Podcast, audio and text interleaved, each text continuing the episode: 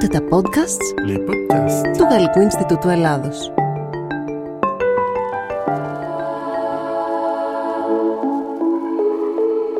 Σας καλωσορίζουμε στο νέο επεισόδιο της σειράς podcasts του Γαλλικού Ινστιτούτου Ελλάδος με τίτλο Rendezvous Ciné. Με αυτή τη σειρά podcast όπου σας συστήνουμε τις ταινίες που προβάλλονται εδώ στο Auditorium του Αγγελόπουλος και όχι μόνο βέβαια. Είμαι η Βαρβάρα Σαββίδη και σήμερα έχουμε μαζί μας το Θοδωρή Κουτσάφτη, ακόλουθο για τα οπτικοακουστικά μέσα στο Γαλλικό Ινστιτούτο και διευθυντή του Φεστιβάλ Γαλλόφωνου Κινηματογράφου. Ο άνθρωπος δηλαδή με δύο λόγια ο οποίος επιλέγει τις ταινίες που βλέπουμε εδώ στο Γαλλικό Ινστιτούτο και στο φεστιβάλ. Θα μιλήσουμε λοιπόν για τις ταινίες του κύκλου Παρασκευές Σινεμά που θα δούμε το Νοέμβριο στο Auditorium του Αγγελόπουλος. Γεια σου Θοδωρή. Γεια σου Βαρβάρα. Πάμε να ξεκινήσουμε να μας πεις για τις δύο ταινίες που θα δούμε το Νοέμβριο στο πλαίσιο του κύκλου Παρασκευές Σινεμά, οι οποίες είναι «Η νύχτα των βασιλιάδων» και «Το κοριτσάκι». Ε, να ξεκινήσουμε λοιπόν με την πρώτη που θα παιχτεί την Παρασκευή 4 Νοέμβρη, τη νύχτα των βασιλιάδων, La Nuit des Rois του Philippe Lacotte. Ce soir ou demain, dès que la lune rouge va sortir, tu devras nous raconter des histoires. Crois-moi, ce n'est pas un jeu. La Maca leur appartient. Il faut qu'ils fassent couler le sang. Raconte-moi une histoire. Était une fois.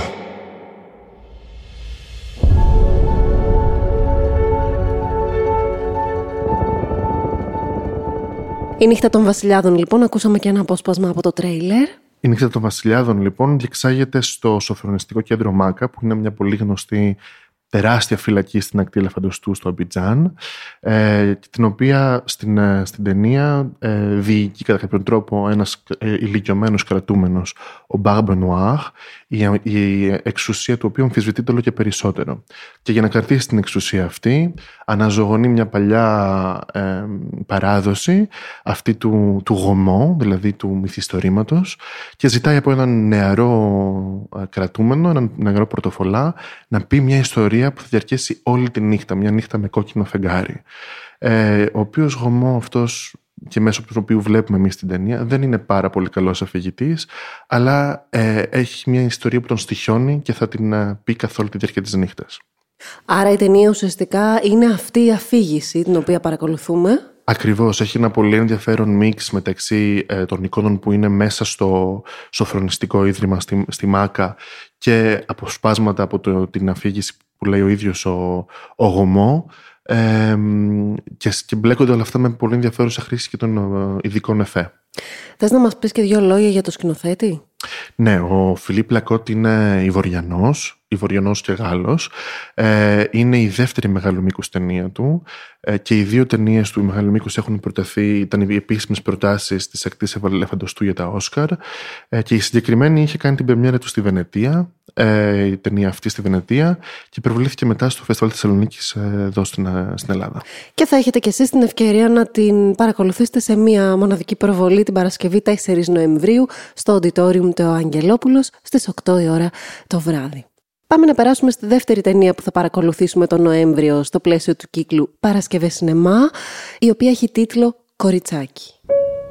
Quand je serai grand, je serai une fille. Ah, Je lui dis, mais non, Sacha, tu seras jamais une fille. Et là, Sacha s'est mis à, à pleurer. C'était vraiment le pleur de. Je venais de foutre sa vie en l'air.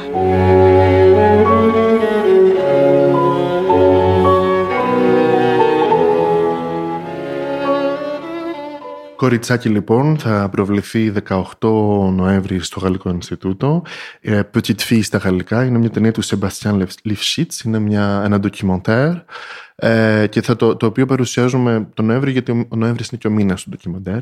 Ε, διηγείται την ιστορία ενός ε, τρανς κοριτσιού και η 7χρονη λοιπόν μικρή Σάσα από τη στιγμή που όταν γεννήθηκε της αποδόθηκε το αρσενικό φύλο αλλά από τη στιγμή που μπορούσε να μιλήσει από τα τρία της είχε εκφράσει πολύ ξεκάθαρα το ότι θεωρεί τον εαυτό της κοριτσάκι. Όταν λέει ότι όταν μεγαλώσω θα γίνω κοριτσάκι και της απαντάνε ότι είσαι αγοράκι και δεν μπορείς αρχίζει και κλαίει.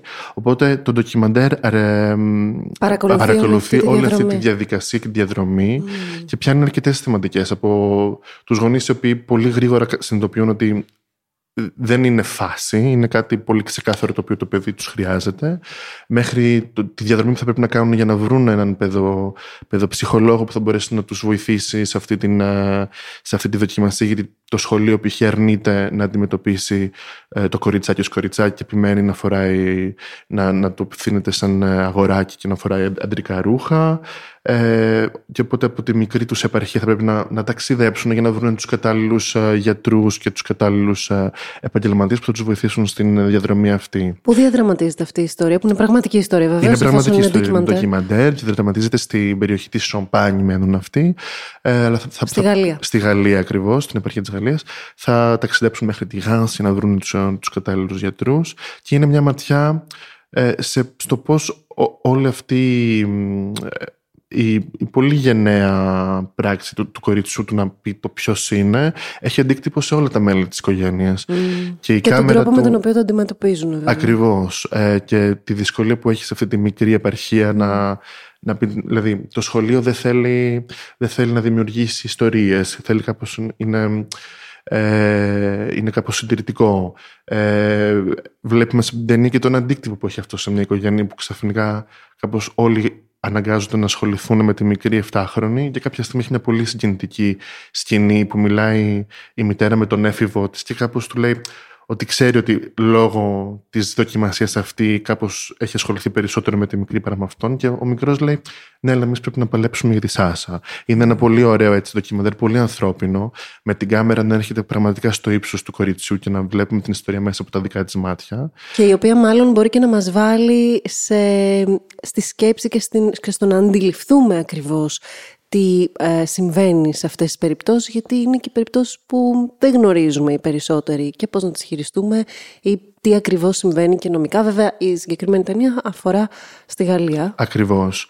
Ε, και ο σκηνοθέτης της, ο Σεμπαστιάν Λιφσίτς, είναι ντοκιμενταρίστας ε, αρκετά γνωστός. Έχει κερδίσει δύο φορές το, το Teddy Awards στο Βερολίνο, μια για τη μικρού μήκους του και μια για μια μεγάλου μήκους. Ε, τον είδαμε πολύ πρόσφατα στις νύχτες πρεμιέρας ε, με το Κάσα Σουζάνα, μια άλλη ταινία πάλι με LGBTQ θεματολογία ε, και ο ίδιος είναι, ε, έχει δράσει στο, στο χώρο και είναι ντοκιμενταρίστες με ξεκάθαρη LGBTQ θεματολογία. Αυτό είναι λοιπόν το ντοκιμαντέρ «Κοριτσάκι» Στα γαλλικά ο τίτλος του είναι Petite Fille. Petite Fille, έτσι. Το οποίο μπορείτε να παρακολουθήσετε στις 18 Νοεμβρίου στο Auditorium του Αγγελόπουλος στις 8 η ώρα το βράδυ. Να σας πούμε ότι θα βρείτε όλες τις πληροφορίες για τις ταινίες που προβάλλονται στο Γαλλικό Ινστιτούτο στην ιστοσελίδα μας, efg.gr ή ifg.gr. Οι ταινίες όλες προβάλλονται με ελληνικούς υπότιτλους και ακούγονται βεβαίως στη γλώσσα στα γαλλικά και οι δύο.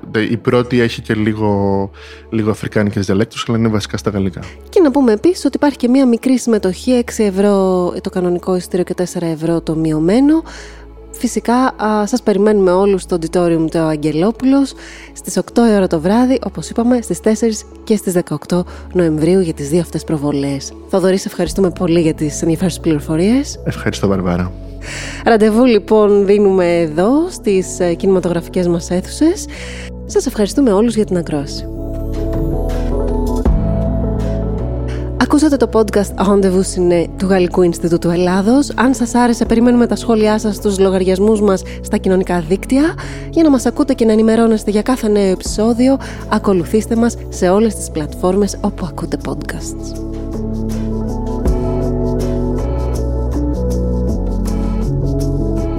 Τα podcasts Rendezvous Ciné είναι μια παραγωγή του Γαλλικού Ινστιτούτου Ελλάδος. Στην παρουσίαση η Βαρβάρα Σαβίδη. Στον ήχο ο Γιάννης Τσιριγώτης. Τη μουσική υπογράφει ο Νταν Χένινγκ.